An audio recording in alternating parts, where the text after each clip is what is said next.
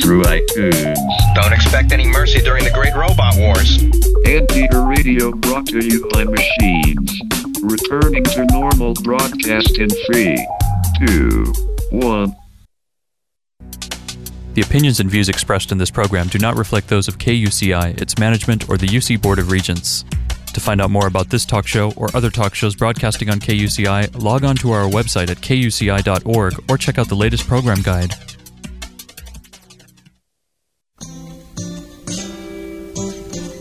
You're listening to Real People of Orange County, and I'm your host, Kimberly Martin. This show is a fun and informative look inside the lives of Orange County's best and brightest. These are people who serve their community in a meaningful capacity on KUCI 88.9 FM in Irvine. Well, hello and Happy New Year. This is Kimberly Martin, and I am live in the studio today, and it is very exciting to be here on this January 7th. It's actually my husband's birthday. I will be dashing out of here and making a fabulous dinner for him to celebrate my uh, lovely husband who supports me and lets me come and meet with you and greet with you every week. And he reminds me, hey, honey, you're not making any money doing this. And I said, well, honey, this is a labor of love, and sometimes sometimes you just need to stand up and do something about certain things and this is my give back to the community. So i am going on now what is now my fifth year doing this show for you real people oc and i've enjoyed every minute of it. You know at first it started out just being a little hey let's do something different with my time. I always wanted a talk show and never got around to doing it and so finally just made this be you know something that i could do with you and um, I'm really enjoying it. But really, what it has developed into over the years, I'll share with you, has been an, an excuse to meet remarkable people here in Orange County. And what I find is that there is no shortage of remarkable people here in Orange County. And I think you. Um, are lucky to be joining us to hear about what some of these people are doing. And labors of love wow we can just we can we can call it that all day long but the truth of the matter is is there are people that have their career their day life and then there that's how they spend their um, their private time, which sometimes develops into a career, but oftentimes you just become a volunteer and you stand up and you do what's right. And so I'm not sure if many of you are aware of this, but there, there's an issue that I've been wanting to tackle on the airwaves, but have been reluctant to do so because it's it's kind of unpleasant, folks. And um, sometimes you just need to have the courage to stare the unpleasantness in the face, take a really good hard look at it, and then ask those around us what we can do to make a difference. So today I'm going to say that we're announcing a new series. We've done this before. Um, it's going to be a four part series on human trafficking, and it is going to um, in large part help us understand the problem as it relates to us locally here in Orange County. Now, this is a huge national, international issue, but I don't want to bring a problem to you without helping you be a part of the solution. And so hopefully today we will work together, listen to the problem, and then work together to find some solutions. So be looking forward to a four part series on human trafficking. Um, the way that I feel very blessed is I ran into a lady Jasmine Shoda, and Sho- did I do it? Shodja. That's correct. and um, Jasmine, just lovely lady. I'm so excited to to know her, and uh, she has brought along with her Dr. Sandra Morgan for the Global Center for Women and Justice.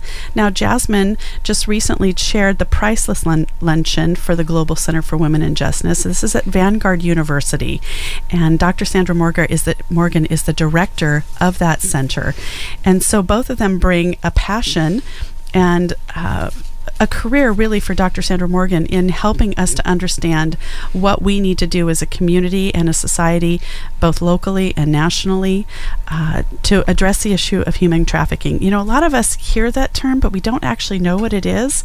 So I've brought these ladies in to give us a little bit of a background, and then you'll hear more about who these extraordinary women are as we go along in the hour. I am excited to share, however, that Jasmine uh, holds her MBA from here, University of California, Irvine, from the Paul Merage School of Business, and uh, she's played a very important role over there. She's a charter and visionary member of the Mirage School of Business Dean's Leadership Circle. So we're always really proud of our UCI students, and so it's a really big deal for us when we get to bring somebody in and share that part of their career and their life with us here at uh, KUCI.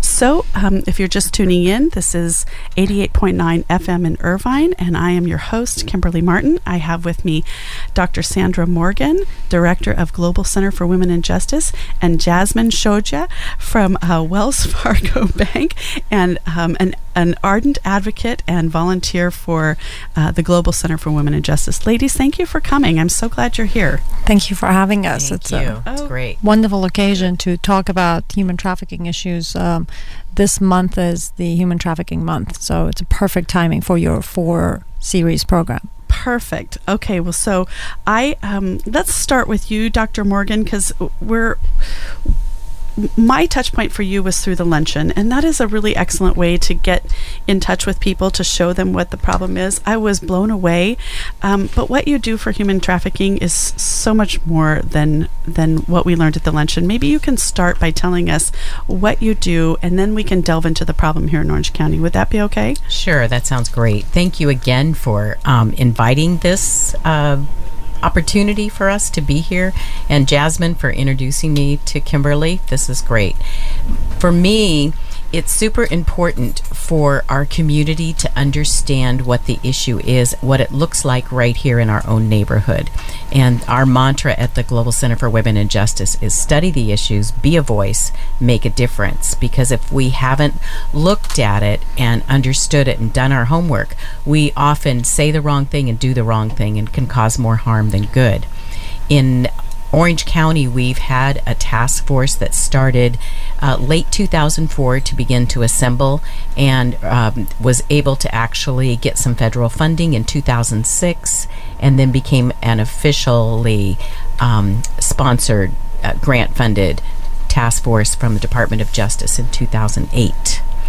And because of that, we probably have among the most informed and trained law enforcement agencies, victim service uh, providers. We partner with Salvation Army, with community service programs, with the um, Orange County District Attorney, FBI, Homeland Security, and our community. Our task force is a community-based task force, and every month there is an informational meeting that you can attend. If you go to ochumantrafficking.com, you can check out the calendar, and that is an open meeting to find out what is going on and how you can become a volunteer. What human trafficking looks like in our own community is often something we don't understand because we've been seeing the movies and the television um, episodes around foreign trafficking, what's happening in Southeast Asia, sex trafficking of small children, labor trafficking on um, fishing boats in Thailand. But those are really important at the same time, I am very passionate about equipping my own community to understand what human trafficking is. And the Trafficking Victims Protection Act passed in 2000, and it has three parts to it an action, a means, and a purpose. And if you begin to think in those three columns, because I'm not I'm not a judge, I'm not an attorney, so I want things to be pretty simple. And the action is going to be how someone is recruited or obtained or transported.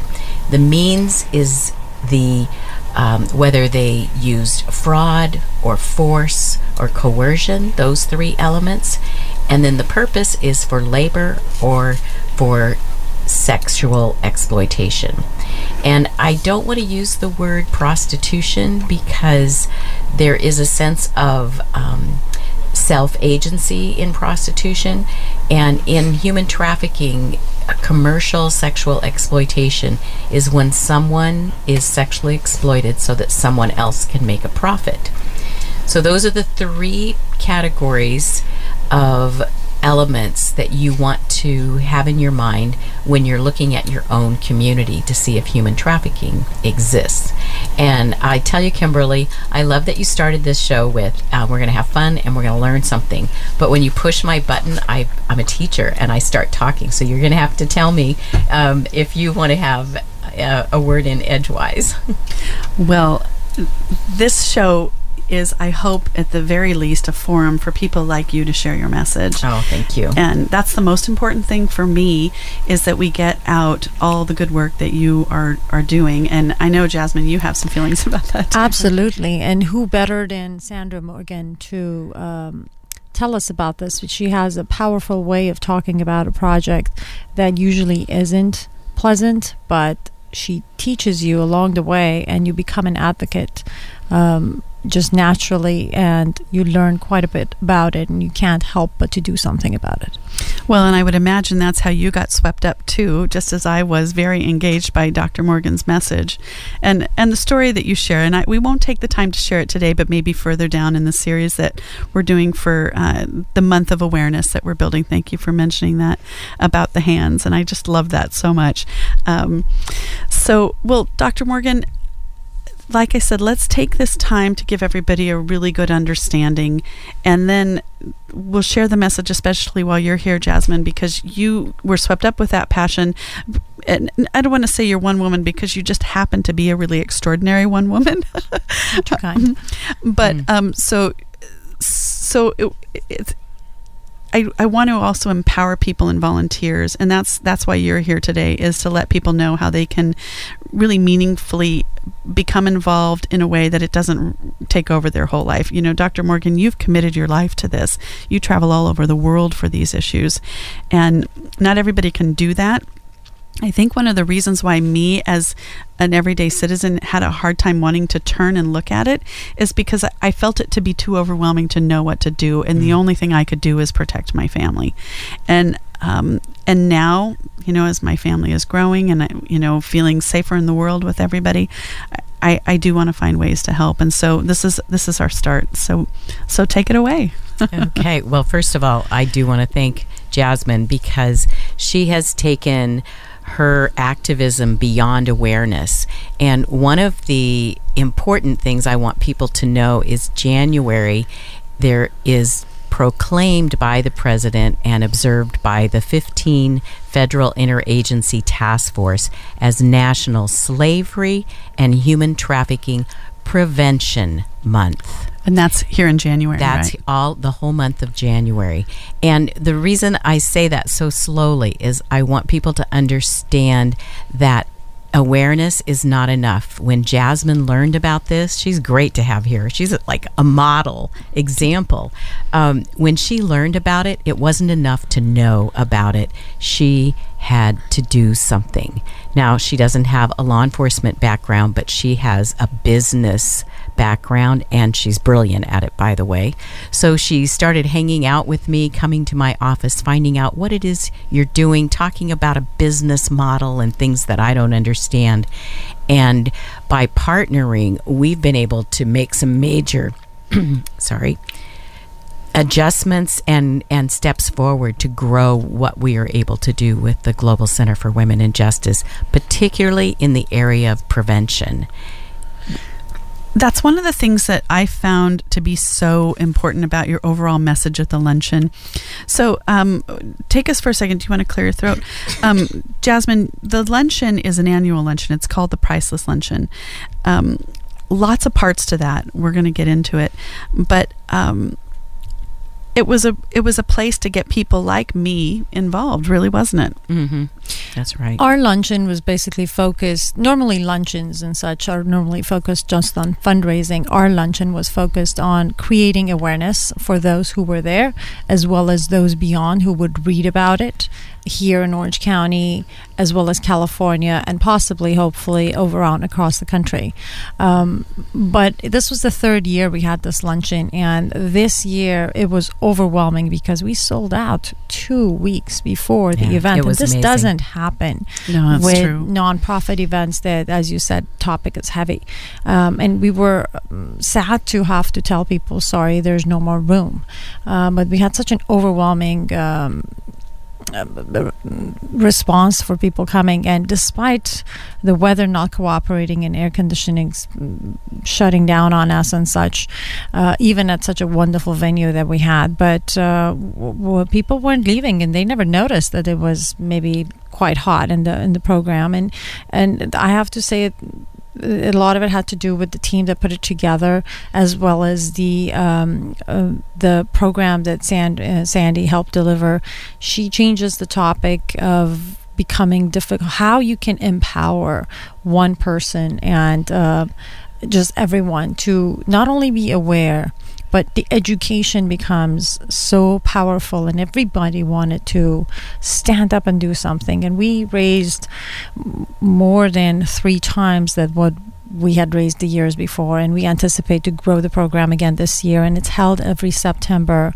Um, we can't hold it in January; it's too too early in the year to hold it. So we want to hold it in September. We're going to continue to do that, and this coming year will be September seventeenth. Very good. Well, the overarching message that I remember from that day, and and I guess that's why that's why it intrigued me so much was the it was hopeful because your approach to helping and intersecting human trafficking here in Orange County is through educating healthcare providers for the leading indicators of how they might might spot somebody when they come through the system. Um, let's talk a little bit about that because that's your background as a nurse. Yes, that's right. My background is pediatric and the very first victim of commercial sexual exploitation of children, which is one category uh, that is commonly referred to as child sex trafficking. We didn't even have the terminology when I was a night charge nurse in pediatrics, and a 14 year old boy was admitted, and his mother and stepfather were selling him for substance abuse. And this is a story that I've heard now over and over and over again.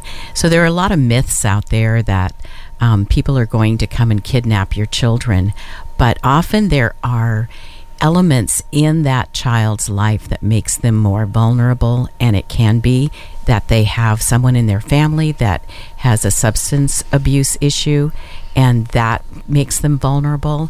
It can be they are runaways because there's been domestic violence at home and they're just trying to find a way to get out of that. And then they're vulnerable because now they're they're practically homeless and they're looking for a place to stay. And when someone offers them, um, you can be part of our group, you can come and stay with us, and then they begin to groom them and begin to sell them. And the, the aspect of commercial sexual exploitation is so heinous to think that you would sell um, a child or a woman or a man and their dignity. Um, that it's an outrage, and I don't think there's anyone that can can be quiet, can be silent in that context. I think educating healthcare providers is especially significant, not just because of my own background, but because there's research that shows that victims, especially in the U.S., domestic victims, have been seen by a healthcare provider and their trafficker was standing next to them. They needed treatment because of a sexually transmitted disease, because of a work injury, um, because of, of being sick, and because they're considered property and they have a function. The the trafficker wants them to be able to work, so they get what limited treatment they can through walk-in clinics um, most likely, where they don't have to provide too much information. And so it's important for frontline service providers, EMTs, nurses, emergency room doctors to recognize the signs. Okay, so that's something I would imagine we're going to spend a little time learning about because we may not be able to reach everybody through an educational program, but can we talk a little bit about because I think this is really important. You have so much support um, for you and your efforts over there at Vanguard University through the Global Center.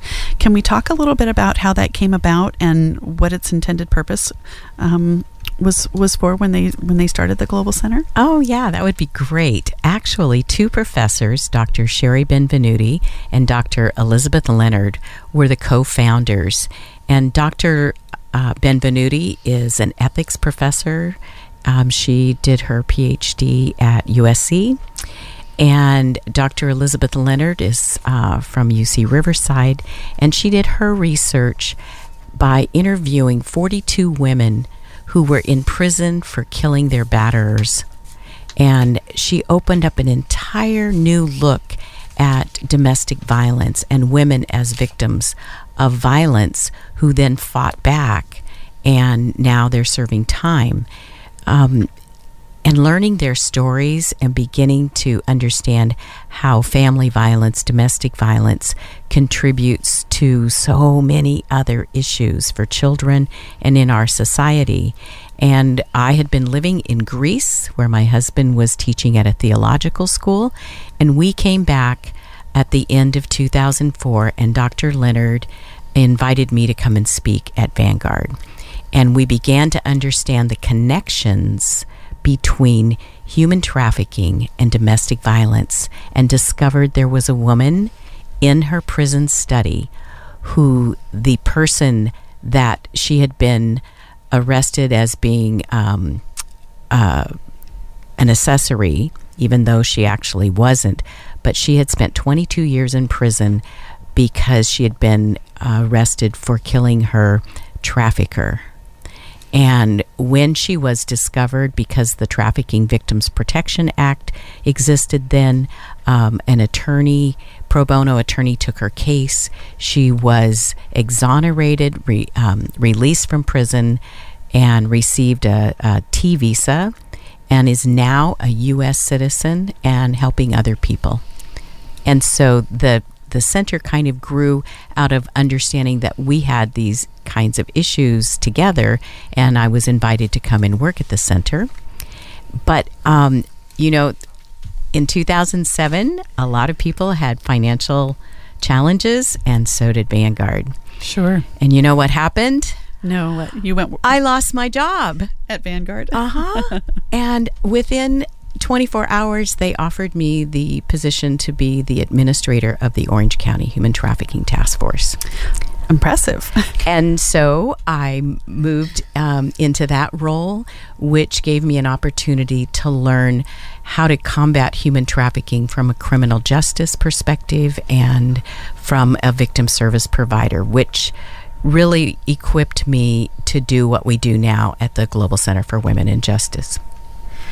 Sandy, you touch on a very important uh, point here throughout describing the history of how this all came about. That um, there's been so many changes in the legal system, in the uh, law enforcement systems, and education system. Now, the research that is being done at a center such as Global Center for Women and Justice, which is seems to be the one of the more prominent uh, groups that in the country that is doing such research about human trafficking, is providing uh, basis and grounds for laws to be changed uh, on how traffickers are dealt with and how victims are dealt with uh, through the legal system, through the law enforcement system, through the healthcare systems, and beyond that, uh, through the community of how does um, the population look at the whole situation.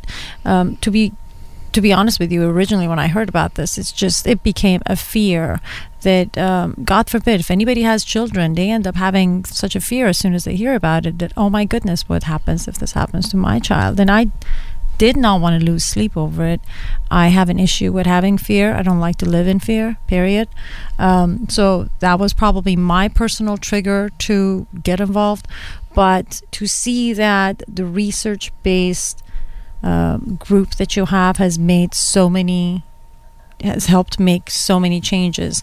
So do you want to talk a little bit about the Yeah. changes that you've I your you and your group has caused? That would be phenomenal. I absolutely love the environment at Vanguard because they they nurture my desire to find answers and allow me the privilege to um, ask questions and bring together leaders to find out find answers. So in 2011 I was invited to go to Las Vegas to meet with Judge William Voy, who wanted to know what we were doing. And there was a great deal of frustration about how are we addressing our own domestic sex trafficking problems, and particularly children. And so I had Our own nationally or our, our, own, locally? nationally, Okay. nationally For the United States. for the. United States. Okay. Yes, and he's in Las Vegas, and our kids from California end up being trafficked in Las Vegas. That that's kind of like a no brainer, and so, but we also know. Um, in Los Angeles and San Diego, they're on the FBI top three list. Um, for sex trafficking. And of course, Orange County is sandwiched in between, and so the traffickers don't go around. So we, we, we are part of that hub. And so, having this conversation, he pulled out his calendar and he said, So, this idea of having a summit and investigating these and getting the counties to begin to look at this together with all of the juvenile justice providers, I like that idea. He pulls out his calendar. When will we do it? And um, uh, that was August, and we held our first juvenile justice summit in October 2011, and we had we had judges and probation and juvenile um, child welfare probation officers in one room answering questions.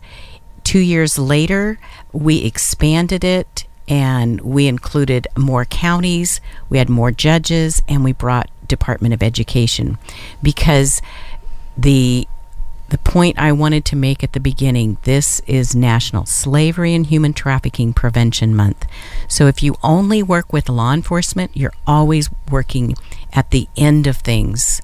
Um, I'm a nurse. I'm all about public health and prevention. I want you to get your vaccination. Kimberly, did you get your flu shot? I did. Good girl. I don't do flu shots. Don't Oh, look at me. It's dear. radio. Don't look at me. um, so we wanted to start getting more of our child welfare and our Department of Education involved. And we began to understand that the kids with the most risk were those kids who didn't have a stable home. Jasmine, your kids are fine. They're they're they're in a really good place. Vulnerability had a lot to do with kids who were missing school. They were usually missing school because their parents had issues. These are kids who have had 10, 15 placements in in 9 months. Um, these are Placements into like a foster care home? Yes, Okay. and group homes. And uh, one young woman I spoke to had run away from a group home only to be recruited by a, a trafficker. And she was 14, and on it. On, a, on another show, we can talk about risk factors for teenagers because their brains aren't done. Their brains are definitely not done. Yes, that's raising right. a couple of and them. there's and there's physical evidence um, to show that.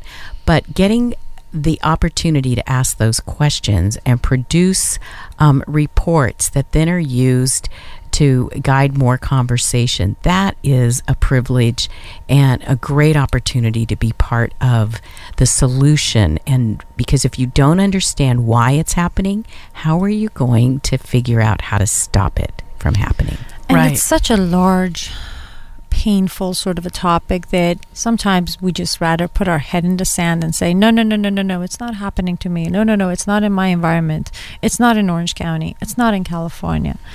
But it is. let me tell you, in Orange County, in the last few years, we've assisted over 450 survivors from 36 countries. And every year, we uh, rescue minors. Um, these are under 18 that are being commercially sexually exploited. And the DA, our district attorney, started a special unit called the Human Exploitation and Trafficking Unit in um, 2012, 2013. And la- I spoke to one of the um, prosecutors recently, and they have over 90 convictions in Orange County. a staggering, and I know that number is small compared to what it needs to be. Um, I'm going to pause for a moment. If you're just tuning in, this is Real People OC, and I'm your host, Kimberly Martin. And I have the pleasure of having with me today Jasmine Shodja and Dr. Sandra Morgan, both with the Global Center for Women and Justice at Vanguard University. And it's interesting the presidential proclamation that came out uh, naming National Slavery and Human Trafficking Prevention Month uh, here for January is what we're addressing. And we're going to address this topic with a four part series. Today, we're talking in general to just give you an idea of what the issues are as it relates to Orange County and in some small way how we might use ourselves to identify some of these um, risky situations for people that may be in our own lives um, and to figure out ways that we can help as well. In addition to that, um, we will be addressing this through the legal um, lens. So we will have a judge that comes uh, comes to us later in the series and we'll also be talking with law enforcement to see what some of their challenges are and how we might be able to buttress uh, some of their efforts as a community as well. So, back to you, Dr. Morgan. Um, you were talking about the numbers. 90 is a small a small number in, in comparison to what we're dealing with, isn't it? 90 convictions. Well, and and those are um, all mostly uh, commercial sexual exploitation. Many of them are um, convictions for adult victims of, of sexual exploitation. What we are missing greatly is finding labor trafficking victims. The first case that we did in Orange County was a 12 year old Egyptian child who was a household slave in a $1.6 million Irvine home, gated community. Wow. And Shyima was rescued, and this is why I want people to listen to this. She was rescued not because law enforcement was out looking for her.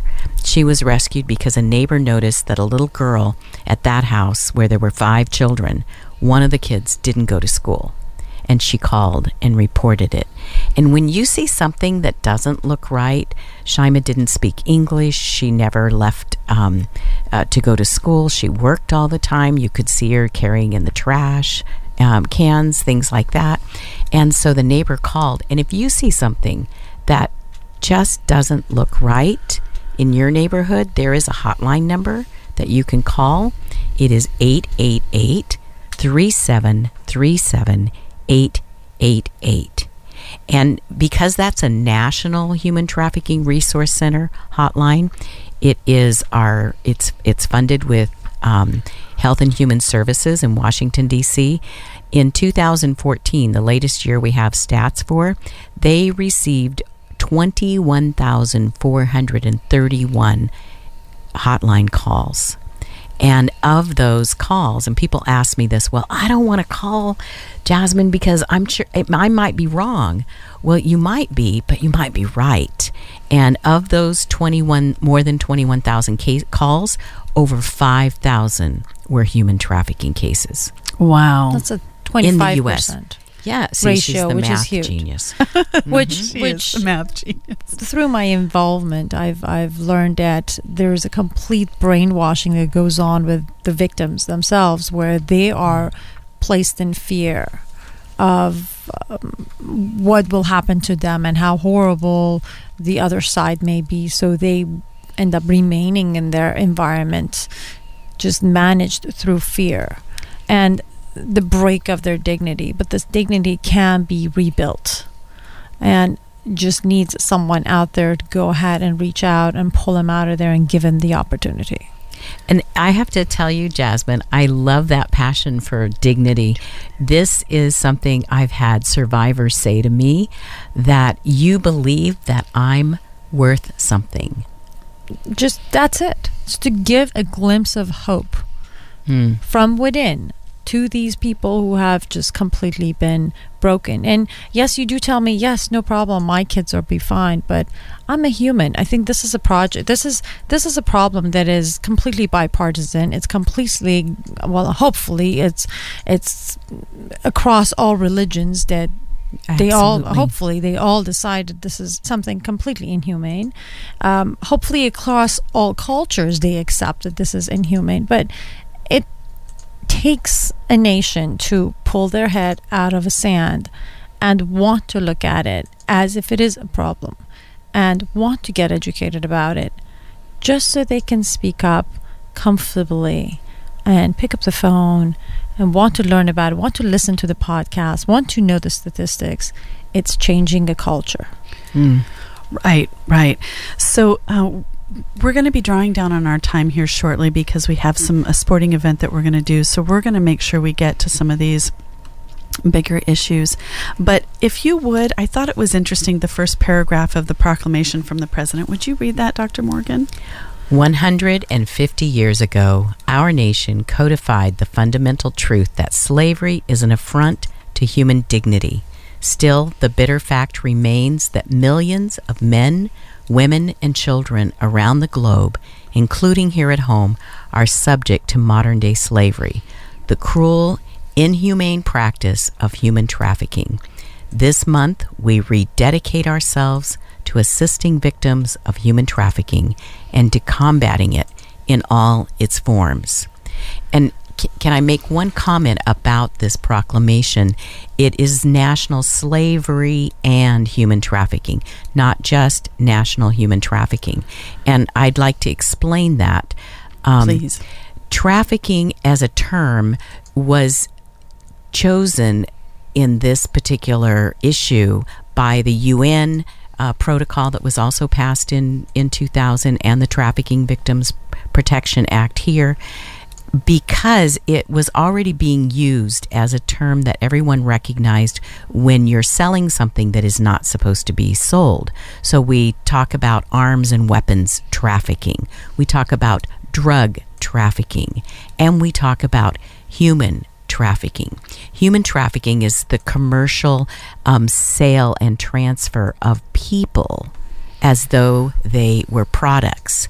But slavery is an it's the part we aren't talking about very much that is more and more um, becoming really important to me for us to shine a light on. And that's why I love the beginning of this proclamation because we said 150 years ago that slavery is over. And yet, in human trafficking, slavery is that aspect of this transaction where now that person belongs and I'm using air quotes. I know you, your listeners can't see that. To someone else. They've been sold to someone. That someone else is the end user. This is the people, these are the people that held Shyima as a household slave in Irvine. These are the people who have slaves in our field, agricultural fields or in textile factories or in a restaurant or in a hotel kitchen washing dishes or changing linens. These are the end users, and I would challenge our listeners to think of sex purchasers as end users. So they're not the ones selling this woman or this boy or this little girl, but they're the purchaser and they are the end user. Or if you're purchasing an item that was produced by a by a slave. So we are talking about this in 2016, right? We It's still crazy. have sta- slaves in this day and age. Um, one of the interviews I've done in the past was with uh, Kathy Tillotson. She's the director of Build Futures. It's a nonprofit organization out of Huntington Beach that helps to target youth of um, youth of the. Um, Oh, I always drop it. Come on. um, youth that are of the 19 to 21 age. And she said it took three days before they were trafficked. Three. Yeah. And so that was so shocking to me that I just was, uh, we've got to do something about it. So here at KUCI, stay tuned for us here at Real People OC. Uh, we'll be bringing back Dr. Sandra Morgan um, from the Global Center for Women and Justice at Vanguard University, and we're going to be digging really deep into this issue. So listen, everybody, stay tuned. Thank you so much. And um, ladies, thank you for being here to help tackle this really Oh, important thank issue. Thank you for the invitation. Thank you. All right. Um, stay tuned for women's basketball. Delicious on KUC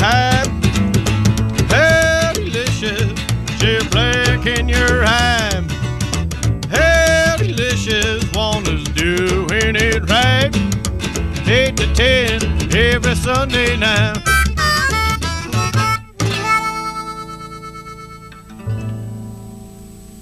This is Sheldon Abbott. I'd like to tell you about my Monday Morning Blues music show, Cure for the Blues. Tune in online or here at 88.9 FM Monday mornings from 10 to noon, or I'll play blues music that will touch your heart and soul. It'll make you feel good. That's why it's called Cure Cure for the Blues. KUCI 88.9 FM locally and streaming online at kuci.org. Hey, what are you listening to? Ah. Tune in to Shut Yo Metal Mouth here on KUCI 88.9 FM in Irvine for more of whatever that was every Sunday, midnight to 2 a.m.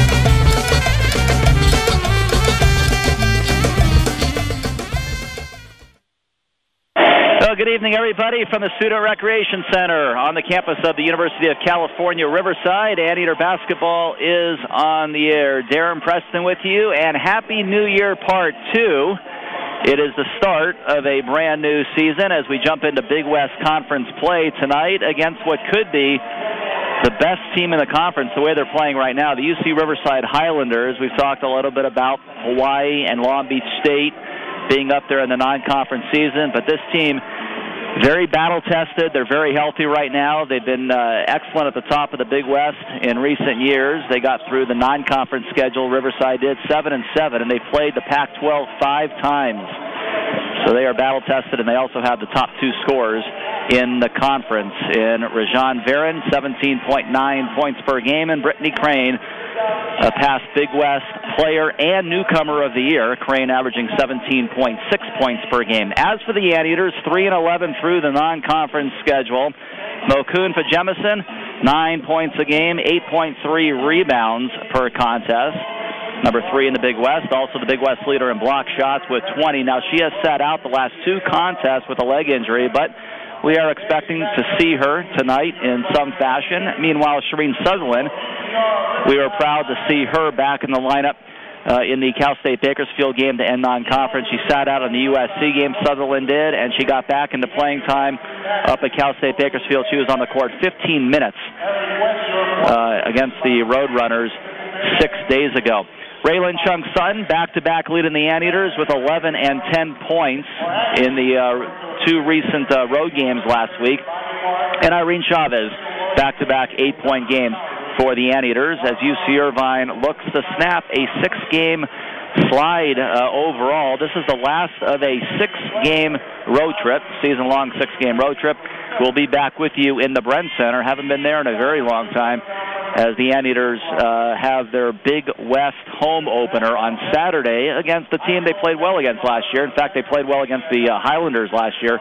The Anteaters did, and uh, UC Irvine will get Cal Poly at home at two o'clock on Saturday. We'll go on the air right here on the FM station beginning at 1:45 for our pregame t- for a pregame show, and we'll have a chat with head coach Doug Oliver. So Mokun Jemison, hope to have her back tonight. Uh, nine points a game, 8.3 rebounds, and atop the uh, Big West with 20 block shots on the season. Raylan Chung Sutton this week, the Anteater starting point guard, 82 total assists on the year. That ranks 16th across the country, and she also uh, is at the top in assist to turnover ratio, as she was last year in the Big West.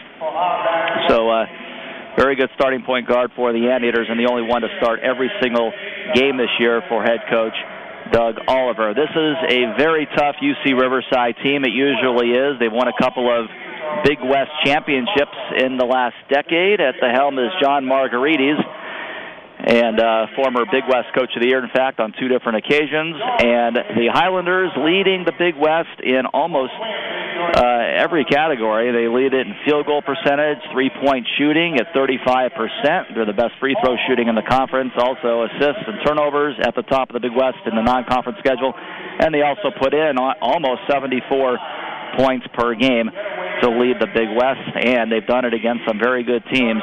Again, five teams from the Pac 12, and they also played very well in a 92 70 win recently up at a very good Seattle University team, and coming off an 85 67 win at Grand Canyon, a team that came into the Bren Center and won. And for only the second time in their Division One history, the Highlanders had two different players record a double double uh, in that contest. And of course, it was the uh, the uh, top two scorers for UCR, Varon and Crain. Uh, Crain, Big West Player of the Year last year, and coming into tonight's ball game, 17.6 points per game, as well as six rebounds, and has made a Big West high 34 three pointers on the year. At the end of the year, she should become the all time leading three point uh, maker in the history of UC Riverside basketball and is already number three in their school's history in career scoring, 300, 300 points away uh, from the all time lead. Let's take our first pregame timeout, come back, and I have a couple of questions for head coach Doug Oliver. Anteater pregame show in Riverside, California. Big West opener, UC Irvine visiting UC Riverside, 88.9 FM, KUCI. Life. What would you miss most if cancer took it all away? Big moments? Small ones? The American Cancer Society Relay for Life fights for all the things that make life worth living. for laughter, for friendships, for another day cancer free, for date night, for my daughter's smile. Relay for Life, because there's so much to live for. Donate now to save more lives at relay.org. Gruff the Crime Dog here with my nephew Scruff. Here's the address for my new free comic activity book. Scruff McGruff, Chicago, Illinois, 60652. Scruff McGruff, Chicago, Illinois, 60652. It shows kids what to do about guns and drugs and bullies and strangers. And it's got games and puzzles too. Write it down now. Scruff McGruff, Chicago, Illinois, 60652. A public service message from this station, the U.S. Department of Justice, the Crime Prevention Coalition, and the Ad Council. The Claire Trevor School of the Arts has many dance, drama, music, and studio arts performances throughout the school year on the campus of UC Irvine. Events range from student ensembles to master classes given by professionals throughout the year that are open to the public. For more information on events and ticket prices, visit www.arts.uci.edu.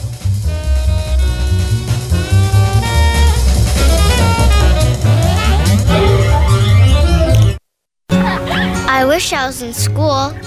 I wish I was in school. Summer isn't fun when you're hungry. Give me a math quiz. I'll stay after class. I'll clean the chalkboard. I wish I was in school. If your child relies on free school lunches, we can help provide them with free meals this summer.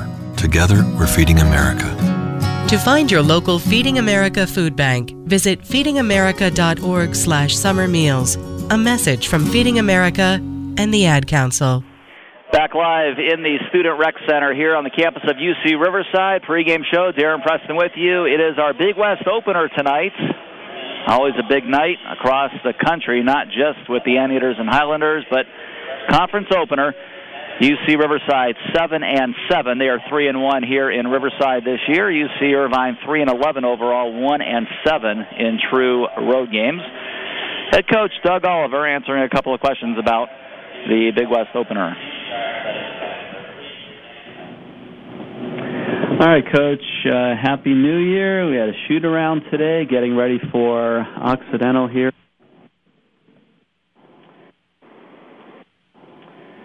All right, well, Coach, uh, last time in Bakersfield, I wish you Happy New Year, but it's really the New Year tonight. Uh, such an exciting time, brand new season. Is that the way you look at the, with the start of Big West play? Yeah, we did. I mean, uh, I was uh, disappointed after the Bakersfield loss, only in that we'd played so well against a really good SC team, and to come out and fall fall behind quickly in the first quarter and never really get any traction was disappointing to me. But you know, I, I sort of took the high road with the kids when we got back uh, Uh, to, to town and we had a little team meeting in the locker room and said, "Hey, this non-conference is over. It's behind us, and we conference is what it's all about. So it is a new season, and it starts, and everyone is excited. You could tell the kids in preparation were excited, uh, listening and talking to some of the coaches around the nation that are friends of mine. Everyone sees it as a new, a new chance to get started, and the games actually usually get more competitive. We know what they do, they know what we do over the years, and so it should be fun tonight.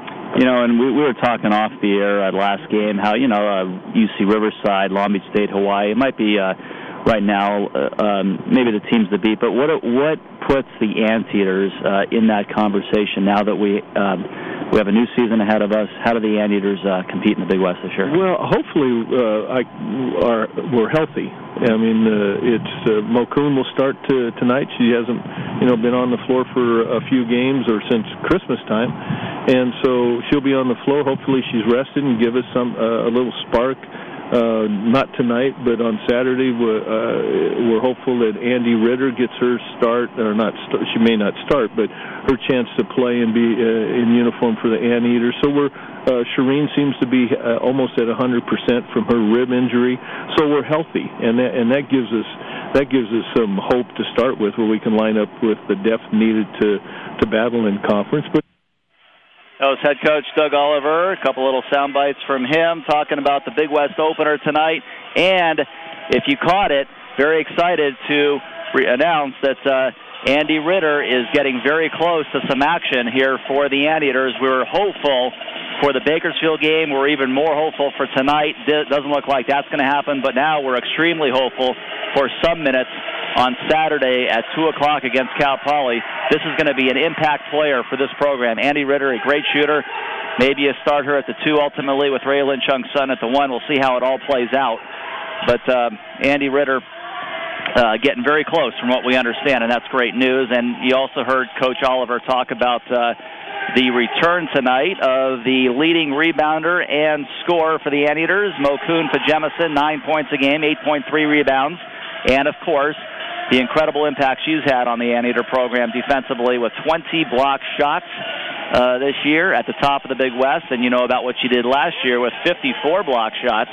That was an all-time top five number in the history of UC Irvine uh, single-season basketball. So, Mokun Fajemisin, look for her back in the lineup, and we think in a starting role tonight for the Anteaters. Coming in three and 11, Highlanders seven and seven, top two scorers in the Big West. Rajan Varin from Guadalupe Brittany Crain, Big West Player of the Year last year, 17.9 and 17.6 respectively. Daring went for a double-double against top 20 California recently. Going to be a tall order, but one the Anteaters uh, know very well. These two programs know each other very well, and let's see if they can uh, put it together as the Big West opens up tonight. Doubleheader tonight on this floor. The men's game will be up at 8 o'clock. Cal State Fullerton men here to take on UC Riverside. So that's why one of the reasons why we're going early on this E ESPN3 telecast. Also for this women's game beginning at 5 o'clock. Let's take our second and final pregame timeout for the national anthem. When we come back, the starting five. UC Irvine visiting UC Riverside to open up Big West play on 88.9 FM KUCI. Hi, hon. I thought you were coming home early. Yeah, What's the matter? What happened? and I realized today just how much I really love you. What do you mean? I almost got killed today. Oh my god. I was rushing home to catch the game. There was a train coming. I thought I could beat it. Oh, I, Billy. I was just about to go around the gate. Something made me slam on the brakes. Oh, My coffee went everywhere. I'm so glad you're all right. Wasn't worth the risk. Never see you again. Never smell your hair. I don't even say that. Never see you walk. Oh, I love you. I'm sorry. It takes a mile for a train to stop. Don't try to beat a train, or someone you love will get hurt. Look, listen, and live. This message brought to you by Operation Lifesaver and this station. Growing fresh citrus is something we've enjoyed in California for generations. But our citrus trees are at serious risk due to a disease called Wang Long Bing, or HLB, that is now in California. Once a tree is infected, there is no cure. To learn more about what you can do to save your citrus, visit californiacitrusthreat.org or call the California Department of Food and Agriculture hotline at 800 491 1899. A public service from the Citrus Pest and Disease Prevention Program.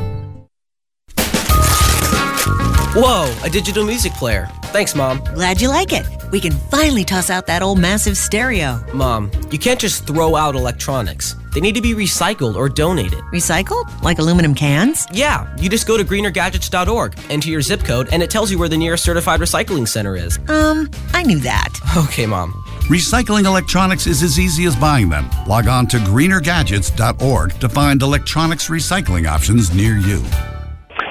Back live, starting lineup time here for the Big West opener. UC Irvine on the road to begin conference play, taking on the UC Riverside Highlanders.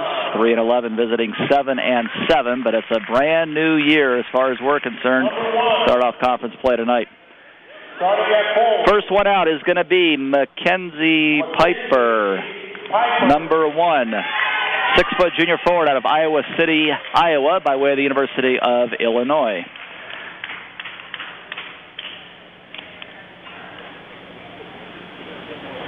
Uh, number 11. Second one out is going to be number 11, Raylan Chung Sun, the point guard, 82 assists this year. Number 12. 5'4 senior guard out of San Francisco. Taylor Jackson, the lady in the middle, 6'3 freshman out of Surrey, British Columbia. Number 13. Next one, Irene Chavez. She'll start at the two. Irene, 5'3 junior guard out of San Jose. Back to back.